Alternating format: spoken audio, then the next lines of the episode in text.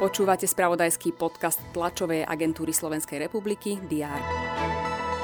Ministerstvo obrany odporúča obstarať systémy protivzdušnej ochrany od Izraela a Poľska. Stáť by mali vyše 193 miliónov eur. Polícia by už nemala vydávať potvrdenie o zotrvaní na území Slovenska každému cudzincovi. Z povinnosti by sa mala stať iba možnosť. Navrhuje to vláda v reakcii na zvyšujúcu sa nelegálnu migráciu. Spojené štáty americké poskytnú Ukrajine tankovú muníciu obsahujúcu ochudobnený urán.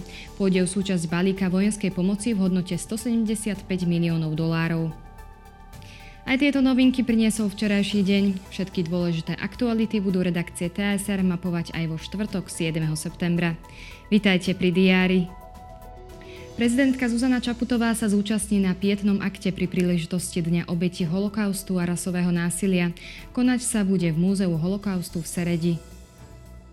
Poslanci Národnej rady sa na sklonku volebného obdobia vrátia do lavíc. Rokovať majú o aktuálnej problematike nelegálnej migrácie. Na stole majú aj návrhy zákonov, týkajú sa stabilizácie situácie medzi pediatrami a zmien v trestnom zákone. Ministerstvo dopravy organizuje pre žiakov základných a stredných škôl podujatie s názvom Študuj dopravu. Vystavovatelia vo vrútkach predstavia študijné odbory z tejto oblasti. Slovenské národné divadlo bude informovať o nových projektoch a aktivitách v nadchádzajúcom období. V Bukurešti sa končí summit predstaviteľov iniciatívy Troch morí. Ide o neformálnu organizáciu 12 krajín strednej a východnej Európy.